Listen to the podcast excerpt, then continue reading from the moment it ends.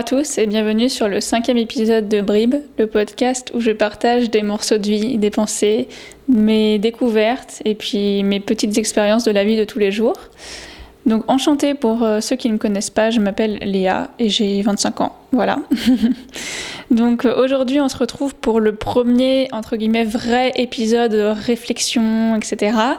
Vous verrez euh, au fur et à mesure des épisodes qu'en fait j'ai glané des idées depuis un, deux, voire trois mois. Donc des fois, il y aura des petits retours en arrière, je vous expliquerai le contexte, etc. Mais, mais voilà, ça va être marrant.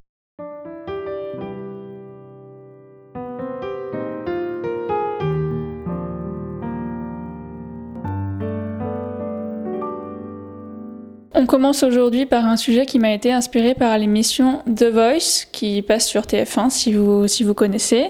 J'imagine que vous connaissez. C'est une émission que j'aime beaucoup euh, parce que euh, j'ai chanté pendant, euh, pendant plusieurs années dans une chorale et c'est vrai que le chant a toujours fait partie de ma vie. Donc je trouve ça intéressant de voir bah, des nouveaux talents et de pouvoir les découvrir. Donc j'aime bien le concept de l'émission. Du coup, il y a deux ou trois semaines, j'ai regardé le premier épisode de la saison euh, de 2020, donc euh, où il y a des nouveaux coachs. Donc les coachs, ils ont tous changé, je crois, par rapport à l'année dernière. Et euh, bah, en fait, j'ai été un peu déçue en fait par cet épisode. Je vais vous expliquer pourquoi. En fait, quand j'ai regardé l'émission, j'ai eu l'impression qu'elle avait un peu perdu de son essence et de son sens. À la base, le concept de l'émission, c'est de découvrir des nouveaux talents en leur permettant de chanter sur une scène pour se faire entendre par des professionnels de la chanson, mais euh, le focus il est quand même mis sur les talents et pas sur euh, les coachs qui évidemment sont des euh, chanteurs très reconnus dans le, dans le monde de la chanson francophone. Mais voilà, pour moi, le, le, coup de projecteur, il doit vraiment être sur ces, nouveaux, ces nouvelles personnes qui risquent de faire la chanson française de demain et non pas sur, sur les coachs qui sont là uniquement pour les accompagner et pour leur faire bénéficier de leur expérience. Ce que j'ai trouvé dans cette émission, et je ne sais pas si vous serez d'accord si vous avez regardé, c'est que euh, là, on assistait à euh, un duel entre les coachs. En fait, ils étaient euh, en train de se, de se battre les uns avec les autres pour savoir qui était un peu le meilleur, qui est-ce qui aurait les meilleurs talents, etc. Donc, effectivement, ça fait partie de l'émission et c'était déjà un peu présent avant. Mais là, j'ai eu l'impression qu'il y avait vraiment que ça et qu'on parlait quasiment même pas des talents au final. Donc c'est quelque chose qui m'a vraiment déplu dans l'émission parce que j'ai trouvé que c'était une intrusion de l'ego qui était vraiment mal placée et qui n'avait pas du tout lieu d'être euh, et qui euh, déviait en fait le sujet, euh, le vrai sujet de la conversation. Suite à cette émission, je me suis donc pas mal questionnée sur la place de l'ego dans notre vie et dans nos relations. Quand est-ce que c'était un petit peu mal à propos de, de le faire entrer en jeu? Euh, et donc voilà, j'avais envie de vous parler un petit peu de ça et de vous, vous amener à y réfléchir également de votre côté. Alors c'est vrai que dans la vie, il faut quand même avoir de l'ego, de l'amour pour soi, parce que sinon on n'arrive pas à avancer et on se fait bouffer par les autres. Mais il faut savoir quand même, je pense, reconnaître les moments dans lesquels euh, il faut, euh, entre guillemets, s'aplatir parce que c'est pas nous le sujet de la conversation ou le sujet du, du moment et quand est-ce qu'on peut euh, bah, faire preuve euh, d'ego euh, tout en rigolant évidemment et il ne faut pas non plus se prendre trop au sérieux. Je ne sais pas si ça vous est déjà arrivé, mais moi, par exemple, dans des réunions en entreprise ou particulièrement dans des cours à la fac, ça m'est déjà arrivé qu'il y a des personnes qui prennent la parole juste pour prendre la parole, en fait juste pour montrer qu'elles sont là, qu'elles ont euh, leur petit grain de sel à rajouter, mais euh, pas pour ajouter quelque chose qui euh, fait avancer la conversation.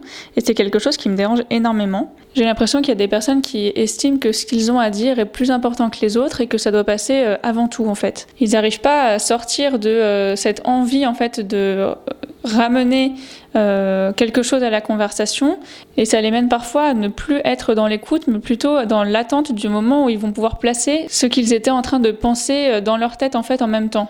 Et ça, ça peut faire l'objet d'un podcast séparé parce que c'est quelque chose sur lequel on peut creuser davantage. D'ailleurs, j'ai une citation à propos de ça, donc euh, voilà, je ferai un podcast séparé sur ça. Mais c'est vrai que je trouve ça dérangeant, des, des incursions d'ego à des moments totalement inappropriés. Et ce genre de comportement, je pense que ça peut parfois euh, être le signe d'autres choses qui sont sous-jacentes, le besoin de, euh, de se montrer, euh, de se donner de l'importance, d'être vu et, et qu'on nous écoute en fait tout simplement, ce que je peux comprendre tout à fait. Mais euh, il faut savoir quand est-ce qu'il faut le mettre en avant et quand est-ce qu'il ne le faut pas. Par exemple, là, dans l'émission, évidemment qu'il y a des moments où euh, les coachs vont un petit peu euh, se faire la bagarre et ça fait partie du jeu. Sinon, il n'y aurait pas de, suspense et, pas de, de, rythme dans l'émission. Mais à un moment donné, ça a été vraiment trop poussé et c'est ça qui m'a dérangé j'ai eu l'impression que les coachs, ils étaient là seulement pour se mettre eux-mêmes en avant, plutôt que dans leur rôle de coach qui vient apporter euh, un soutien en fait à un talent dans lequel ils croient. Et ce genre de combat de coq, en fait, on le retrouve partout dans la vie quotidienne, que ce soit évidemment dans le monde de l'entreprise, où ce sera celui qui montera le plus vite les échelons pour arriver à tel ou tel poste. Mais ce besoin de se mettre en avant, il peut aussi se manifester dans les relations euh, personnelles, donc avec nos amis, notre famille, dans notre couple. Et ça peut être le signe aussi euh, d'un mal-être, d'un besoin maladif de reconnaissance. Et pour se sentir mieux, en fait, on rabaisse les gens sous couvert de euh, rigolade. Et ça, je l'observe régulièrement dans, le quotidien, hein, que ce soit euh, pas, que ce soit avec moi ou avec d'autres personnes. Et je pense qu'on le fait tous à des moments donnés. Donc voilà, je voulais faire un petit podcast à ce sujet-là pour vous amener à y réfléchir et pourquoi pas en parler autour de vous si c'est quelque chose qui vous a interpellé. Je pense que euh, de temps en temps, on fait ça de manière totalement euh, inconsciente.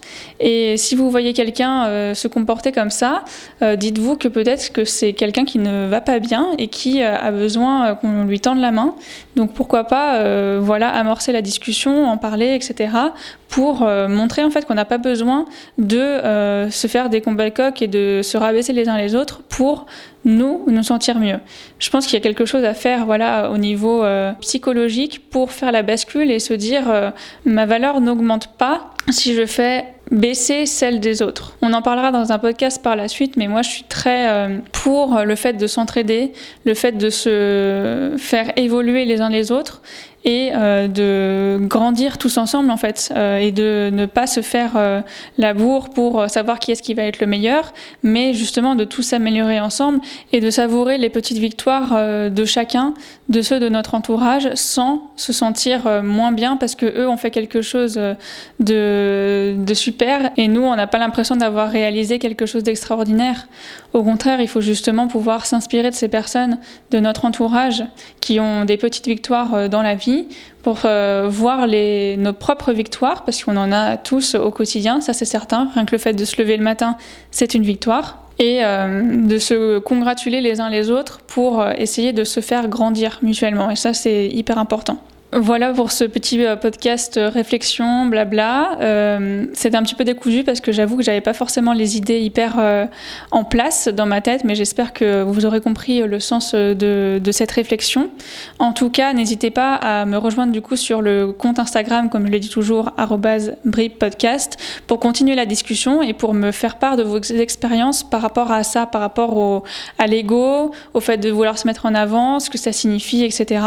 ça m'intéresserait vraiment d'avoir votre euh, retour d'expérience et puis votre euh, opinion par rapport à ça. En attendant, je vous souhaite donc une très bonne journée et je vous retrouve demain pour le prochain épisode. Salut